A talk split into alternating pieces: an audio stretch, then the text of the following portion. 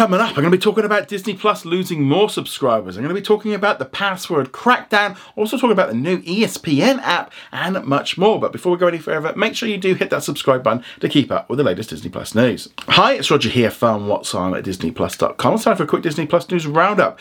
And there's been lots of news come out overnight from um, Disney because they held their quarterly financial results yesterday, and we got lots of little bits of information I want to dive into. So first off, let's talk about how Disney Plus is doing right now. So as of the end of December, Disney Plus now has just under 150 million subscribers globally, which is just slightly down on the last quarter, which was just above 150.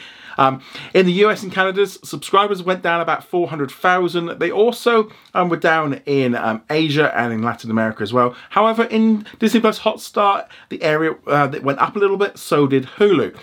Now, the interesting thing I think with why we saw a lot of subscribers leaving Disney Plus in the last quarter primarily was expected to be because of the price increase. They did a big price rise and they expected that some people would have fallen off. The difference is now is Disney was actually able to increase how much money it makes but from each subscriber. So it's kind of counterproductive really. So they might have gone down a little bit, but they're making more money. So they're actually up in terms of how much money they're making. In the next quarter, which we'll find out about in May, um, Disney are expecting to add between 5 and 6 million subscribers in the US because of the charter deal that came into effect um, with, and that started in January. So they're just starting to roll in now so that's going to be a lot of subscribers. They're going to lose some with like duplicates if they've already got Disney Plus and then they get it through Spectrum. You know, there might be some things there. But yeah, so there's going to be a big boost. This is really going to help um, sort of stabilize Disney Plus's numbers when they're kind of lumped in with these bundles. Um, I suspect other cable companies are going to be doing something similar when they come up for carriage fees. Even Bob Iger said during the call in the question and answer session that he's expecting that to happen. I think we're going to see just Disney Plus bundled in with lots of different things with different packages. And I think, well, yeah, it's going to help stabilize those numbers for Disney Plus. So while I was a little bit down, it's not that really bad because of a lot of that was again price rises, and they're going to have a massive boost next month. Um, so it's all kind of interconnected and stuff. So yeah, so overall not good, but next month is going to be a big, big um, jump up. Moving on from there, but keeping on a topic which will probably help Disney increase their subscriber numbers, no doubt. Um, they revealed that the upcoming account sharing or the password crackdown is going to be kicking into place in the summer. Um, people have been getting notifications that through their emails that um, this is coming into effect in March. It's already come into effect in January for new subscribers. But they're going to be then in, in the summer, they'll start prompting people that are logging in from different locations and getting you to basically prompt the idea of you need a uh, an additional sub account, which they're going to want to charge you for.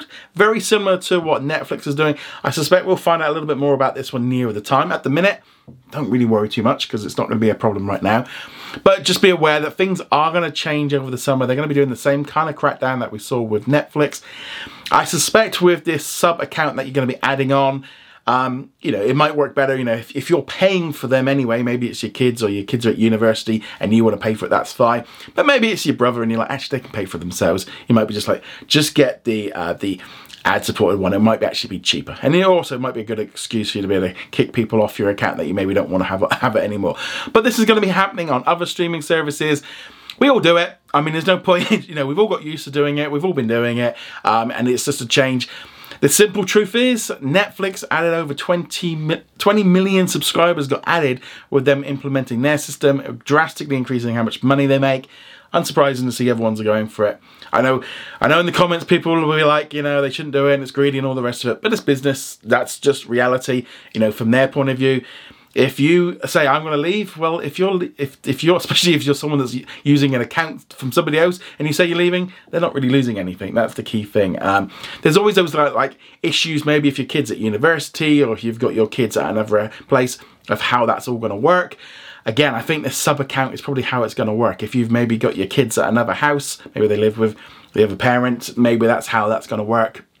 But yeah, so a little bit interesting. I think if you're going on holiday or if you're going vacationing or anything like that, don't worry. You, it will just probably prompt you. you know, that that will work out. I think it's going to be more if it's continuous, you know, if there's constantly someone streaming at two places at the same time, they're going to cotton on to the fact that it's um, not the same person or not the same household. That's kind of the way I look at it. I think if you, that's that there is going to be some bumpy roads ahead, but yeah. So we know it's coming in the summer. So right now, I wouldn't really worry too much about it, but just be aware that things are going to change. But let us know what you think about all of this in the comments below.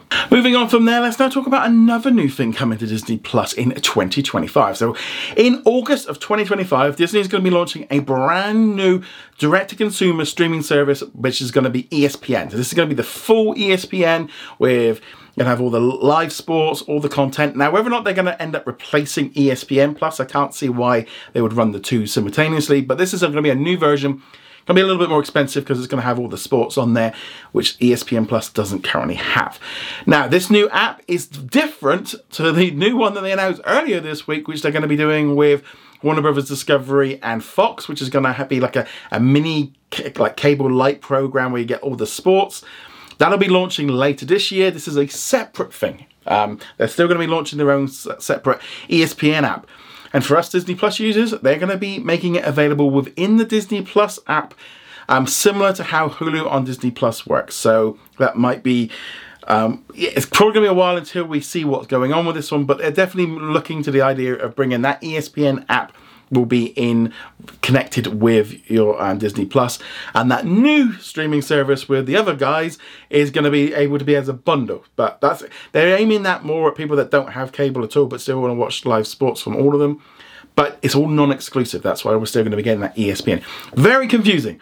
The fact that uh, right now we're looking at like we've got ESPN Plus, we got this new Sports Plus with all the other guys, and then we got this another new version of ESPN. They're definitely going to need to yeah, consolidation Disney. That's what we need. But yeah, so we're going to be getting a new version of the app. At least we've now got confirmation that it is happening.